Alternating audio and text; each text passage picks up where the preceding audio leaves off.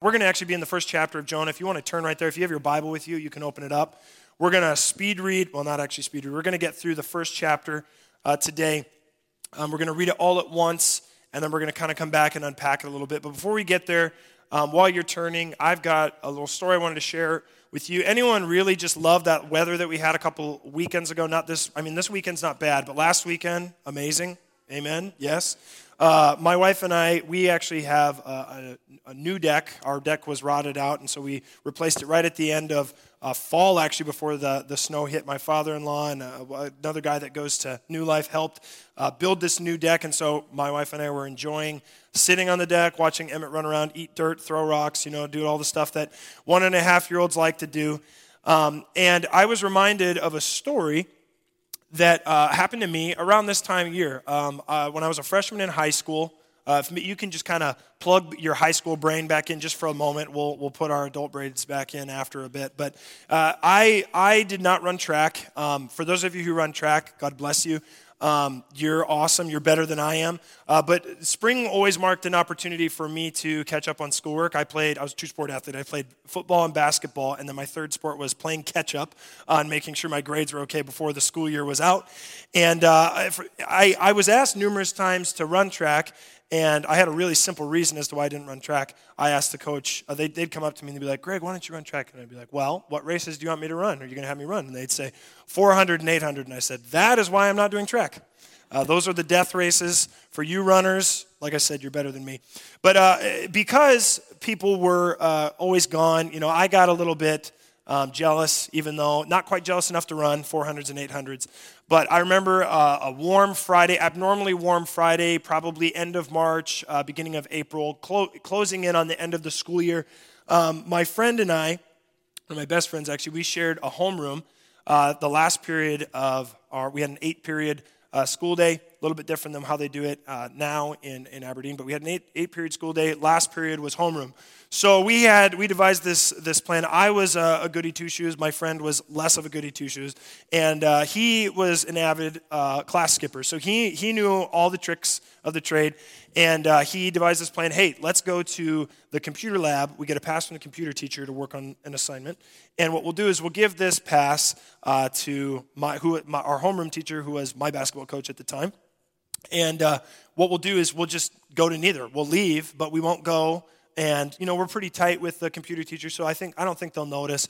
We'll just go to Alco, go get a Mountain Dew. So uh, I agreed to this kind of reluctantly, but I was like, that sounds pretty nice. That's pretty nice. They won't, they won't notice. So I think we've got a picture. We hopped in my 1998 Toyota Tercel, fire engine red, um, all fired up all three and a half cylinders of that beast and rode our way for you car junkies you got what i said for those of you not paying attention you know I, uh, it, it, actually had four cylinders later blew up. I think, I think this is about three months before uh, it ended up blowing up on the highway on my way to gettysburg for a co-ed volleyball tournament. Yeah, it didn't last very long. But um, hopped in headed over to alco went in got mountain dew and uh, just went back out to the vehicle cracked our mountain dews turned some music up, rolled our windows down, just enjoyed the day. What felt like about two minutes went by, and uh, my friend's phone started buzzing. I didn't have a cell phone at the time, uh, but uh, I, you know, now it's a little bit different. I think kindergartners, it's like the cutoff. You have to have a cell phone now. Is that how it works? You you have to at kindergarten. Um, I didn't have a cell phone, but my friend did, and his phone started to vibrate, and the caller ID popped up, and it showed uh, Mama Bear uh, was the the name that popped up on his phone. So his mom started calling. I immediately panicked. Um, he reassured me. He's like, ah, it's not a big deal. There's no way she knows. She's probably just calling, wondering what time I'm going to be home for supper so she can kind of get stuff figured out. And uh, not five seconds later, uh, he got a call again. And at that point, we put uh, both of our brains together, so collectively uh, half of a frontal lobe, and we decided we probably should head back to the school campus. So fired up the Tercel, headed back to campus, and on our way, I was I turned down uh, we, were, we came north of the school campus, and as I turned north or south on the north side of Main, I saw another vehicle which resembled oddly uh, the, the vehicle of my friend's mom. Uh, turn. And what, what kind of played out in uh, a bit of like a you've seen an old western shootout where they line up and they, they fan the guns. Uh, that was kind of uh, everything slowed down. It was kind of a slow motion moment.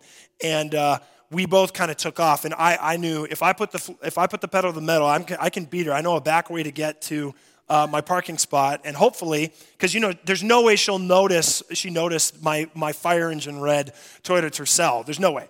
Um, so if I get there quick, we can go in and act like nothing actually happened. So uh, I took off and beat her to this turnoff. But I actually noticed that she didn't even come down this way and that she, uh, she actually went straight. So I was like, oh, maybe it wasn't actually her. I couldn't actually make out who was driving. It just looked like the vehicle. And so I'm thinking, okay, whew, dodged a bullet. We're going to make it out. As I was getting to my parking spot, a vehicle comes flying in, cuts me off. And sure enough, it was his mom. And uh, she looks, and I, obviously we couldn't understand her, but her face was red, and you could tell that there was anger, spit flying out of her mouth, that kind of a situation. She tells us, roll down your window. So we rolled down her window, and she goes, I don't remember everything that happened. I think I blacked out. Um, but I do remember uh, her telling us something to uh, the effect of, You need to get your butts inside and go to the principal's office. You guys are in trouble. Um, like I said, I, I, don't remember anything that actually said. I do know that my friend was kind of spouting back and forth with his mom at the time. I was not a fighter at this point in my life. I'm like, I just want to get, I want to avoid this pain. I don't want to, I don't want to get in any more trouble than I'm already in. So, what only seemed like a couple of minutes, right? Uh, we're sitting outside of Alco in Mobridge. Uh, this, it's crazy how when I parked, the, the walk, which was really only a few hundred feet, seemed like an eternity to the principal's office. Anyone ever felt that before? Um, for the record, I'm not condoning skipping school, just so you know. Uh, this doesn't have a happy ending um, for me. But I, as I'm walking in, I turn the, the hallway to make it to the principal's offices, and this, this is in the old Mobridge High School before they demolished it. Um, I turn the corner, and before my eyes is my five foot three blonde mother um, standing in the hallway, shaking, I'm sure, a little bit. Tears filled, uh, her eyes filled with tears, tears running down. Her mascara is all smeared, and she's just shaking, asking, Greg, why would you do this? Why would you do this? Which her reaction, it's definitely was an overreaction. But uh, the reason is because I, this was abnormal. This was not, you know, my, my mom, I'm sure at this point, is like, my kid is just going to end up in prison. You know, like, he's terrible. He's, I, we didn't know this about him. He's got a dark side. And uh, I said what any rational uh, freshman in high school would say to his mom, and this always works for those of you freshmen, sophomores, high school kids. I just said, Mom, calm down. It's okay. It's not that big of a deal. Trying to play all cool. That was a joke. You never should say calm down to your parents, ever. Bad idea. Um, and I remember thinking, oh, this is terrible. This is not the way that I wanted this to go. And I remember thinking right at that moment, which, for the record, don't ever think this thought. Uh, I thought, there's no way that this could get any worse. And right as I thought that, the bell rang, and all of the students poured out of their classes. And actually, the, the class that was right across from the principal's office um, was the homeroom of the girl that I was talking to at the time. And we actually had plans uh, later that evening to go as a group to the that Mobridge has a drive-in movie theater, so it was like the opening night. We were going to go to a movie. It was a beautiful day, uh, pending parental, uh, uh, you know, like permission. Uh, needless to say, I didn't get that parental permission. Uh, the girl walked out, saw my mom bawling, saw me awkwardly standing there, not knowing what to do with my hands, and uh, yeah, just not a great day, not a, not a proud moment for me. And I tell you this story uh, for two big things that I, I, I, think is important for us understanding Jonah, but also really understanding all of Scripture. And it's the story of the human condition. Uh, condition. So the first is this my stupidity, my lack of a frontal lobe, led me to run and think that the rules don't apply to me. So my stupidity led to me running and going to Alco and getting a Mountain Dew and getting myself in all sorts of trouble. But you see, it was my parents' love, my mom's love, and my, uh, my friend's mom's uh, aggressive love that tracked us down, that pursued us, and, and, and sought us even in our rebellion. And really, this is the story of all of Scripture. This is the story of your life and my life. And there's this tendency, two tendencies that we see. The first is this there's a tendency in every human heart to run from the authority of God. Just as I ran and think, thought the rules didn't apply to me, we all run from God. We run from the authority that God has in our life, we run from the call that He has upon our lives. But there's this awesome tendency that's the good news of today, and it's that there's a tendency for the heart of God to chase us. That God, we are not the sum of our worst moments, but that we are children of a loving God that pursues us even in our stupidity. So we're going to jump right in. We're going to read uh, the first chapter of Jonah. It's going to be up on your screen. Uh, the translation should be almost identical. There might be a little bit difference. So if you're following along in the ESV, it's a little bit different. I'm reading from the CSB. So here's, here's how it goes, though. Follow along with me. The word of the Lord came to Jonah, son of Amittai Get up, go to the great city of Nineveh, and preach against it, because their evil has come up before me. Jonah got up to flee to Tarshish from the Lord's presence. He went down to Joppa and found a ship going to Tarshish. He paid the fare and went down into it to go with them to Tarshish from the Lord's presence. But the Lord threw a great wind unto the sea, and such a great storm arose on the sea that the ship threatened to break apart.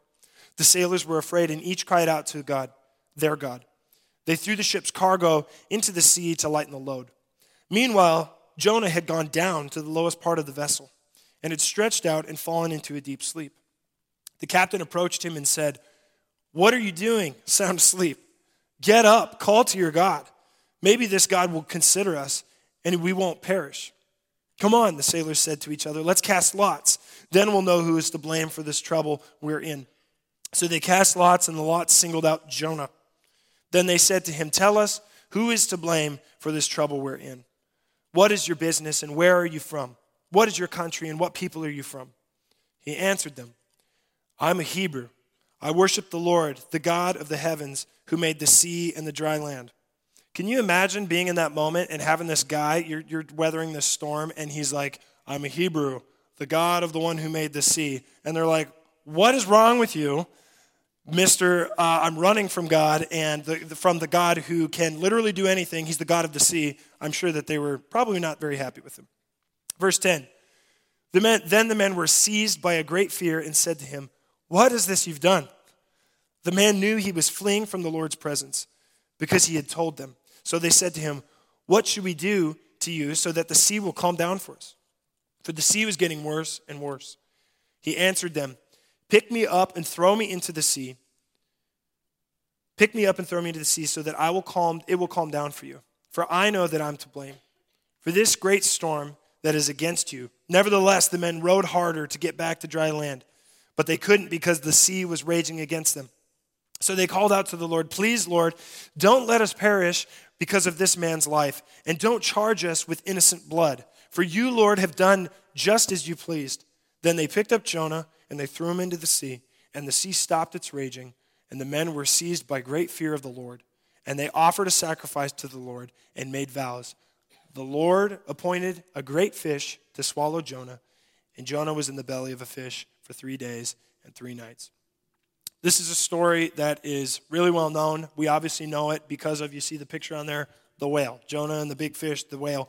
Um, but what's I, am going to focus a little bit on that, just very tiny little bit. But the thing that is I really want to get at today is understanding two things about Jonah: uh, why he ran, okay, and and who really was Jonah. Okay, so let's start with who he was. So Jonah was a prophet to Israel, hence why God called him and started uh, giving him orders, instructing him to do this. Jonah appears one other time in the book of Second Kings under the reign of Jeroboam II one of Israel's absolutely worst kings. Okay?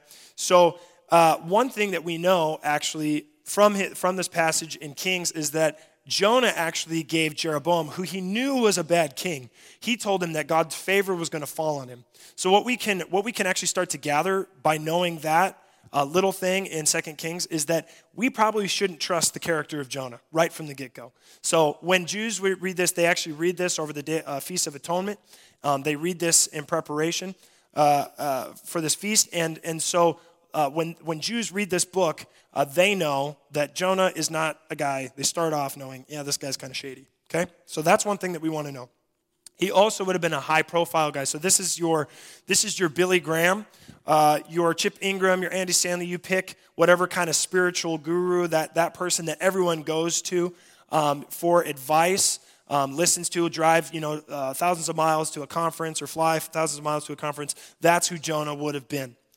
And Jonah's call is to get up and to go to Nineveh. And Jonah does what? He gets up and he runs. Why does Jonah run?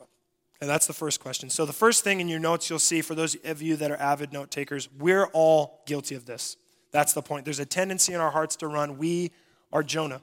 But why did he run? Why did Jonah run? There's two main reasons that, that Jonah ran. The first is this.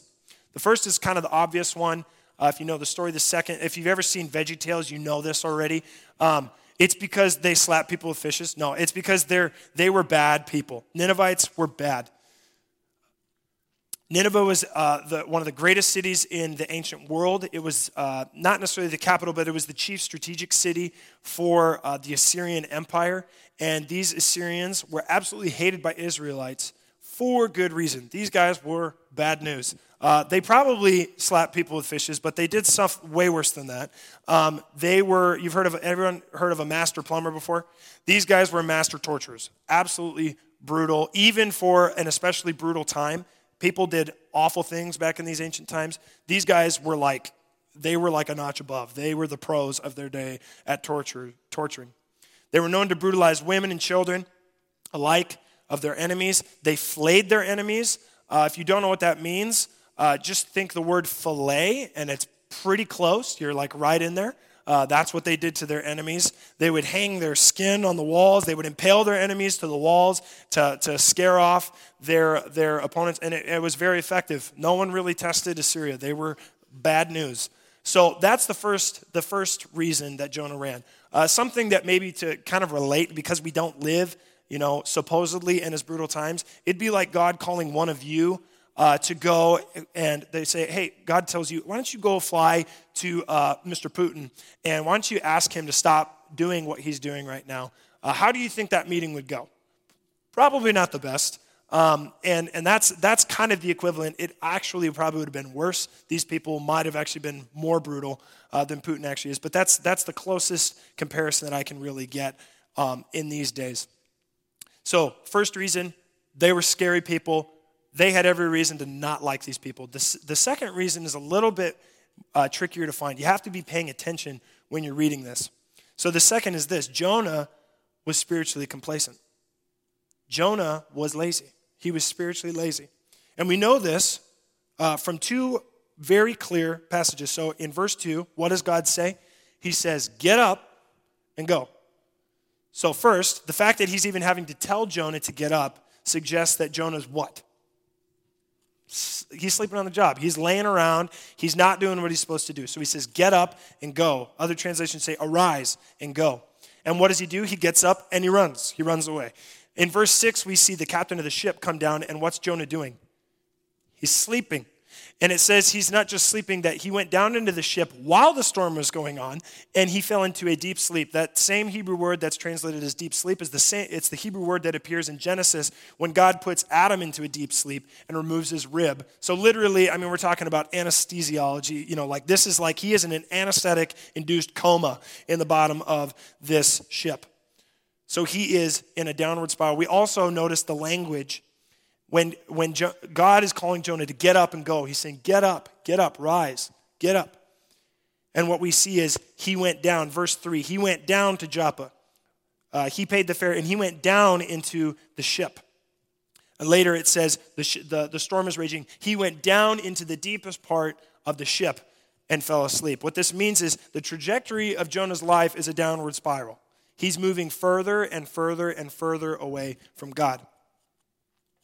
Um, to put it into a little bit of perspective, um, we've got a map that's going to pop up, but I want you to write this down first. Running always begins with spiritual complacency. It always begins with spiritual complacency. And I think in our minds we get this idea, I mean, literally, tracksters, right? Running is hard work. running takes a lot of effort. But running, spiritually running away from God, doesn't take a lot of work. So let's take a look at what Jonah did. Um, you'll see right here. So this is where Jonah was. He went down to Joppa.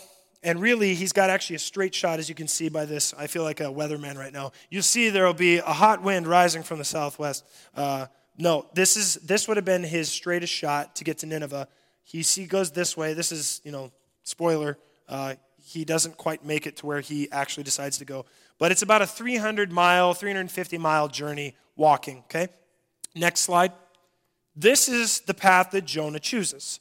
So, Jonah, you see this tiny little arrow that was big on the last one, and you see this arrow, this one's quite a bit bigger. So he turns a what what was about a 300 to 350 mile trip into a 3,000 mile, literally goes somewhere 10 10 times as far away. So the, the equivalent of this today would be like God calls you to go to Minneapolis to uh, witness to those heathen uh, Vikings fans, and he tells you that was a joke. Uh, Packers fans love that one. I will say, full, full confession, I do think, Packers fans, sorry, I think the Vikings have a pretty good shot of winning the NFC North. That's all I'm going to say. Uh, moving on. It'd be like God calling you to go to Minneapolis and, and reach those lost people in Minneapolis. And you're like, I like South Dakota. I don't really like Minnesota. I'm not going to go. And so you hop on a plane and you fly to Hawaii. That is literally the equivalent of, of the kind of journey that, that Jonah would have been taking. So the first point, or it, it's actually the second point, we're all Jonah. The second thing that I want you to write down is this we all run. We all run. We all do this. Now, you may be saying, What are you talking about, Greg? I'm here. I'm sitting in the chairs. I'm online right now. I'm paying attention. I'm listening to God's word. I'm not running. I'm not, and I'm not anywhere. I'm not like Pastor Rodney, going to go down to Florida. I'm right here. I'm focused. Um, but here's, here's the reality. I want you to write this down. Running is simply saying no to God. You don't have to get on a boat to run from God. You don't have to get on an airplane to run from God. And in fact, you're never farther from God than when you're really close to Him or seem to be really close to Him and you say no. We're talking about relational distance. We're not talking about physical or geographical distance, although this is illustrated in this story him running a long, long ways away or trying to get away we are never further from God than when we're really close to Him or seem to be close to Him and we say, No, I'm not going to do that.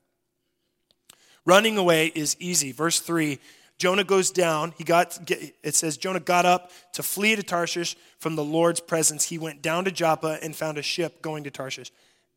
The ship is always ready. Okay? It did not, it was not difficult for Jonah to find it. Who knows? We don't really know if he had the plan to go to Tarshish or if he went down there and there was a boat ready to take him to Tarshish. But at the time, this was literally across the entire known world. Uh, it'd literally be like going to the other side of the planet for us today. Running is easy, it's not difficult. And in fact, why don't you write this down? If you want to disobey, there will always be a ship prepared, you to take, prepared to take you to Tarshish. Always. If you want to run, it's not going to be that hard for you, at least in the beginning. When you run, you'll find that it comes naturally to you. We run. Why do we run? We run often because we don't like where God is calling us. We don't like the things that God is calling us to. And oftentimes, the saddest thing is it's not that God's actually calling us to anything very difficult, it's that we're that spiritually soft. It's that we are really that soft. Uh, a good example of this culturally is uh, anyone notice that we have zip dish now in Aberdeen? Last time I checked, I know, I, I do know the train can be annoying when you're on your way to go get something or on your way to work or, you know, you're going to go get food and then you get stuck behind a train.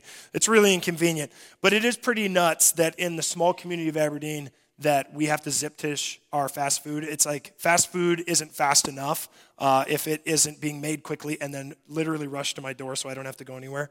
I think a really good example of this is uh, anyone watch shows like Fixer Upper? one brave person in this room admitting. Okay, a couple of people. Uh, show, I know it's not Fixer Up anymore, whatever it is that's on the Magnolia Network. Uh, my wife and I like those shows. I like to watch them and get grandiose ideas of thing, renovations that I could do to my house, and then all of a sudden remember, oh, I don't know anything about carpentry. I'm probably not going to be able to do this. Um, so we love watching those shows. Anyone ever taken aback by the fact that all these people, it's like someone my age or younger, and they come up and they're like, I'm an Instagram influencer, and my, my husband or my boyfriend right now is currently unemployed and our budget is $4 million and we really want to build this new house. And, and uh, one thing that we always notice is it's like every episode they're looking and trying to get it's like they're, they're upping the ante. Like you see uh, what you thought was the biggest kitchen you've ever like known to mankind and then the next episode it's like twice as big. It's like every single episode they up the ante and the kitchens are just massive. My wife when we watch the show always just looks at me and she's like Oh, yeah, 0% chance they use that kitchen. 0% chance she knows how to cook. 0% he knows, chance he knows how to cook. So I tell you that just to display this is kind of the world that we live in. We, we may think like we like the idea of things, but we don't actually like following through and actually doing those things. So uh, we are all running from something, market inconvenience, um, and we're running to what? Comfort. It does. You. It, we all have something, a Nineveh that we're running from, and uh, Tarshish that we're running to. The third point is this. You can write this down. We all have a Nineveh. Every single one of us. Now, your Nineveh. Let me take a drink. Ah, we all have a Nineveh. And your Nineveh probably isn't as extreme as the Nineveh that Jonah was called to. But it doesn't change the fact we're all running from something. When we run, we're always running from something. I'm baffled by people. I know I'm kind of beating a dead horse a little bit here, but I'm baffled by people that are like obsessed with running. I've gone through phases where I think that I like to run, and then I remember as soon as I start to run that I hate running. Um, and anyone, anyone runners in here, you can raise your hand. Anybody? A couple people? Okay, like I'm talking like actually enjoy like going out. Like I'm gonna go for a run. Um, for the rest of us that didn't raise our hands, how many times have you thought, like, especially when it's like five below and they're out running, like, should I hit him? Should I, should I not? Anybody? I'm the only one. I'm the only person. I'm kidding. I've never actually thought that. But the reality is, we, we, we may not, that's not really running. That's running to get in shape. You have, your destination is uh, to, to get in shape. You're running from uh, being uh, a slob. You're running from feeling like you know garbage all the time. This this story in Nineveh, uh, the most the most common the most common, interpret, uh, common interpretation of this story, and it's and it's fair. This is what it's talking about. Is we we kind of leave this just simply to uh, evangelism, like who's God calling you to reach out to, and you're saying no to that person. Maybe it's a coworker or whatever. And I'm, is it saying that in this, in this book? Absolutely. But I want to keep this a little bit simpler because sometimes I think that we can actually use evangelism or reaching out and inviting people to church as a justification to actually ignore the real problem, the real thing that we're running from. And so, whatever it is, it could be loneliness, it could be insecurity, it could be just simply the responsibilities that God's called you to. It could be uh, you're running from a needy and dysfunctional family that you really don't want to have to deal with. Maybe it's a dysfunctional relationship with your spouse. Um, uh, maybe it's a lack of control in your life. You're, you're running from uh, this reality that you know you're kind of young in your career, uh, but you look at your boss and you're like, "Well, I'm way smarter than my boss. There's no reason that that person should be over me." But in reality, that's just the position of life that you're in right now, and you need to weather the storm. But what you try to do is you try to control and get people to go against that boss. So maybe that boss will just quit, or maybe that boss will get fired, or maybe you can find a way to manipulate, manipulate your way up to the top. Some of us have been there. Maybe it's fear of an unknown outcome. Maybe it's the very thing that you don't actually know what's going to happen. And so, in an effort to try to feel comfortable, what you'll do is you'll run to something that you know the outcome of. And it could be something really simple, it doesn't have to be anything seriously bad. Maybe for some of us in here, we're running from real trauma. You know, we just got through a series on trauma. Maybe you're running from an abusive past or really, really unhealthy upbringing, something that really isn't your fault. These are all possible things that we could be running from. I want to remind you when you're running from something, when you're running from your Nineveh, there's always a boat to Tarshish that's ready to take you. So, the, the fourth point is this I want to get at. We're running from something, but we're also running to something. We are all running to, we all have a Tarshish. What is it that you're running to? We know already that we're running from the simple things in life that God has called us to, the simple responsibilities. We all do this from time to time. What is your vice? What's the thing you're running to? It could be extreme things. It could be something really bad. Maybe there's people in this room right now that you have a hidden, deep uh, twisted sin that is actually, it's really has you in bondage. Maybe it's some sort of sexual or pornographic addiction. Possibly it could be even alcohol or drug, uh, a drug addiction that you can't shake. And I'm not, I, don't even want to throw that out. I, I, we absolutely have people in this room, and we absolutely have people that go to New Life that, that struggle with these things. So I don't want to downplay those things. But I think that for a lot of us, it may even be simpler than that. It may not be something really dark and deep and twisted. It may be just something as simple we're running to a distraction, we're running to some form of entertainment. Two things that I see in our culture that are absolutely prevalent are these two very simple things. And I'm convicted of this too. One is this what do we take pride in in this corner of the woods? We take pride in our hard work, our work ethic, do we not? We pride ourselves in working hard. And how many of us, when we have a harsh responsibility at home, will throw ourselves into our work so that we don't have to deal with the dysfunction that we have at home? How many of us will throw ourselves at, you know, in the name of being a good old boy in Aberdeen, you know, spend hours upon hours upon hours working and working and working and neglect our families because we're doing the thing that God's called us to do, when in reality, we're running from the very thing that God is actually calling us to do. Here's the other thing that I see a lot in our culture it's this parents pouring themselves into the future success of their kids. You maybe don't like the way that your life panned out or the way it's shaped up. Maybe, maybe for good reason. Maybe you had a tough upbringing. Maybe your potential wasn't maximized. And so your result is I'm going to throw myself at this and I'm going to make sure that my kids have all of these opportunities.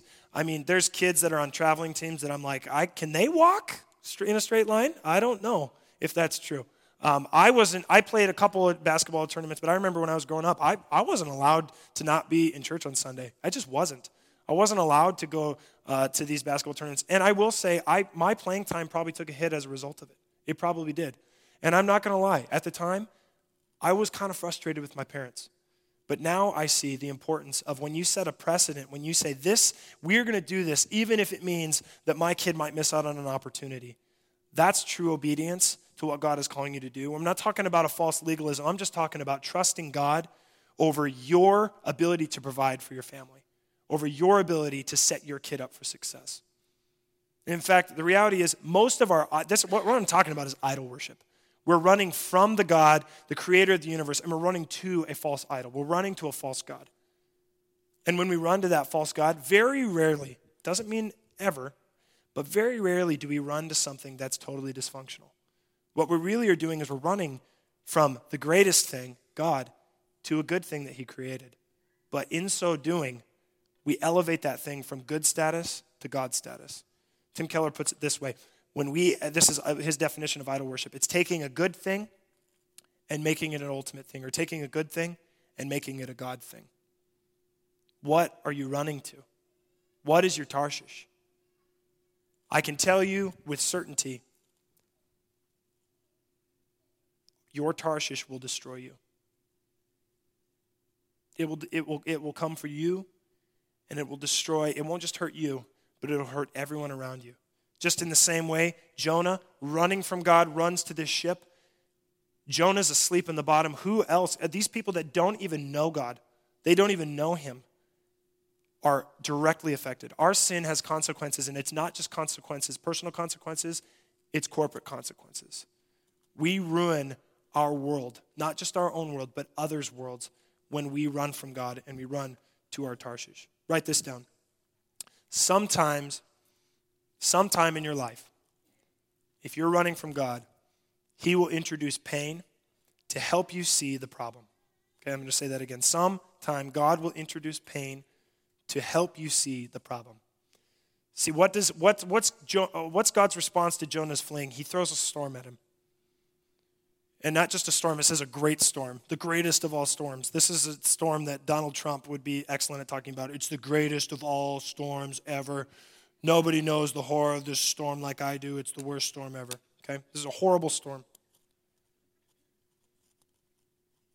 And so there's two kinds of storms that God will throw into our lives. The first is this.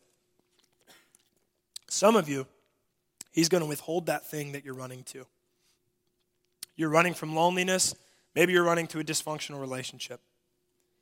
You're running from insecurity. Maybe you're going to continue to run to social media to try to puff yourself up and make, make yourself feel better. Whatever it is you're running from and to that's trying to fix the situation, one of the ways that God will get you back on track is He will throw a storm at you and He will not allow you to have that thing that you desire most. He will withhold it from you that promotion, that relationship, that certain sort of acceptance. He won't give it to you because your eternal security is more important than your temporary satisfaction. Amen? And the second kind of storm that God throws at us is actually the scarier version. And so, this is why it's super important for us to actually take heed and, and, and identify how am I like Jonah? How is my heart running from God? And it's this the scarier storm is that some of you, God may give you exactly what you want. He may give you that thing that you most desire, that you think is going to satisfy you to the point where it crushes you and it destroys you. And it's not a question of if, it's when and how. How will that thing consume you? How will it destroy you? You want a perfect family? God will give you that family, and then He'll watch it crumble because the foundation that your family is built upon is, is sinking sand. You want that promotion at work? You'll, he'll give you every promotion that you ever desire, and you'll see that by the, end of, by the end of your time, when you reach retirement, you have nobody to share your money with, you have nobody to share your retirement funds with, and you're stuck in a, in a condo in Florida with Pastor No, I'm just kidding. You're stuck in a Florida in condo by yourself, and you're lonely because you invested your entire life dedicated to achieving, to work.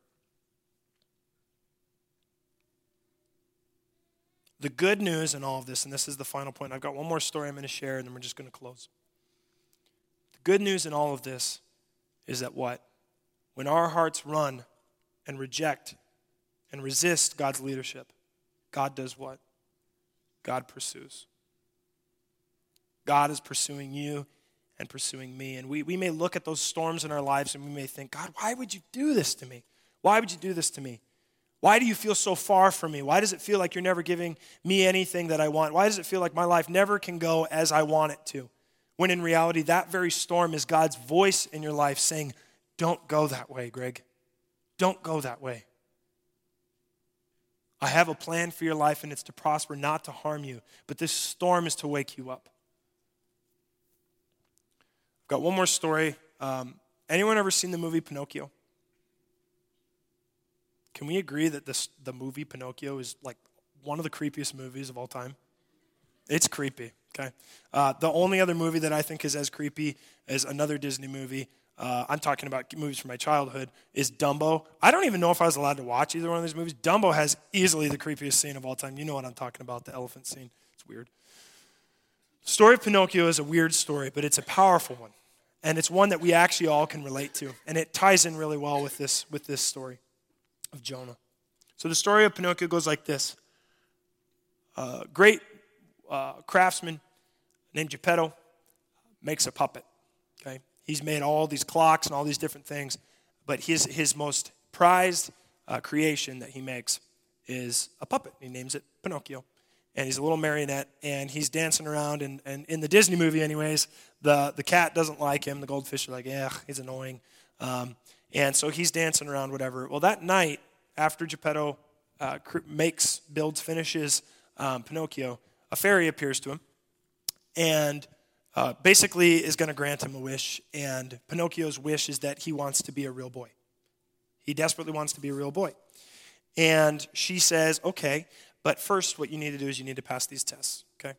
Now, this I just want to get this out there. This is not uh, this, I'm not saying that this is exactly how it works. You need, you pass these tests, you check these boxes, and then you'll find wholeness. That's not it's that's not the point. Okay, that's a, that pretty quickly can go into a false gospel. But I just want us to look at the tendencies of the story of Pinocchio, and see what ultimately the ultimate solution of the story, what how we can apply it to our lives and how we can relate it to this story. So Pinocchio take, thinks that he can rise to the challenge. He's like, okay, I think I can do this. I got to show bravery and a couple other things. I can do it. Be virtuous. So I'm going to go. So he goes to school. Uh, freaks Geppetto out, obviously, by talking to him. Not nearly as much as it seems like it should have freaked him out, um, considering that you know his puppet was talking to him. Uh, I, I, don't know, but anyways, uh, Pinocchio gets up, goes to school. Um, Jiminy Cricket, a little cricket, is appointed as his conscience. So everywhere he goes, the cricket's saying, I wouldn't do that. I don't think you should do that. Probably shouldn't do that, Pinocchio. And on his way back from school, um, he's supposed to be, uh, you know, Jiminy Cricket's waiting for him, and he's supposed to go back home so he can be with Geppetto, um, his family. And uh, he ends up running into a couple of con artists. And the con artists tell him, Oh, you know what you should do? You should go to Stromboli's show. So Stromboli was this famous puppeteer, and he had a puppet show. And they're like, if you go and you become a part of Stromboli's act, you could become rich and famous, and everyone would travel. They would pay so much money to come see you, Pinocchio, and they would, they would, everyone would know your name. You would become famous. And Pinocchio kind of liked the idea of that. So Pinocchio decided, well, okay, well, I'll go check out what's going on in Stromboli. All the time, all the while, uh, uh, Jiminy Cricket's saying, don't do it, don't go. You don't want to do this, don't do it. So he goes and he does it, and everybody loves him, and they make all sorts of money. And afterwards, he's hanging out with Stromboli, and they're counting the money, and they're going through all this. And, and Pinocchio kind of starts to think, I should probably start heading home. And what do you think Stromboli did? You think Stromboli was like, yeah, sure, just make sure you're back here tomorrow. No, Stromboli took him and he threw him in a cage. And so, in the pursuit of what he thought was maybe going to make him happy and fulfill him and lead him to find this ultimate fulfillment, being a real boy, comes to find out that, uh, that the, the blessing of this joining this circus act with Stromboli is a cage.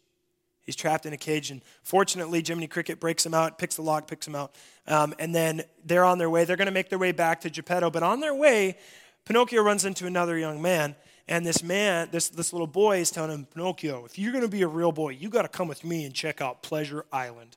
And so then they go uh, to this place called Pleasure Island where boys can do whatever they want. They drink any beverage that they want without any rules. They're smoking cigars. They're playing pool. They're naughty. They're saying words they shouldn't be saying. They're bad boys. And pretty soon, what happens? They start turning into donkeys. And, and easily the, the creepiest scene of the second creepiest movie of all time. Everyone starts and turning into donkeys. And and even Pinocchio springs a couple of donkey ears uh, on his way. And what they do is they then herd all these boys in, and they literally, what you see is these boys pursuing pleasure for sake of pleasure without any boundaries and any rules. It turns them into animals. And then these animals are what? They're enslaved, they're sold, they're, they're treated as animals. And so, what we find is time and time again in the story of Pinocchio, Pinocchio is trying to find this fulfillment, this wholeness. He wants to be a real boy. And at every turn, it's leading him, the thing that he thinks is going to fulfill him and make him feel better about himself and, and find whole, fulfillment and wholeness, it just leads to bondage. So he runs away, and long story, less, uh, slightly less long. I know I'm going a little ways with this Pinocchio story. But finally, at the end of the story, the very last scene, and it goes right to credits, we see Pinocchio turns into a real boy. Okay, well, why does Pinocchio turn into a real boy? The reason is this, and I want you to catch this. Pinocchio found who he truly was wanting to be all along when he recognized that the thing that he most wanted was connection to his maker. That Pinocchio, when he reconnects with Geppetto, he has this transformative experience where he comes to realize that the very thing that he wanted all along, he had it. If he would have just gone home, if he would have just gone back to Geppetto, he would have come to realize it. And this is the story of all of us. That the hope and the fulfillment that we are trying to find in pursuing these temporary satisfactions a better job, the best family, the best career, hope in a relationship, more money, whatever it is, whatever you're seeking after, you're running to. You're running away from the very thing that your heart desires most. And it is at the moment that Pinocchio realizes that his creator was everything that he ever wanted, he found who he truly was. And he becomes a real boy.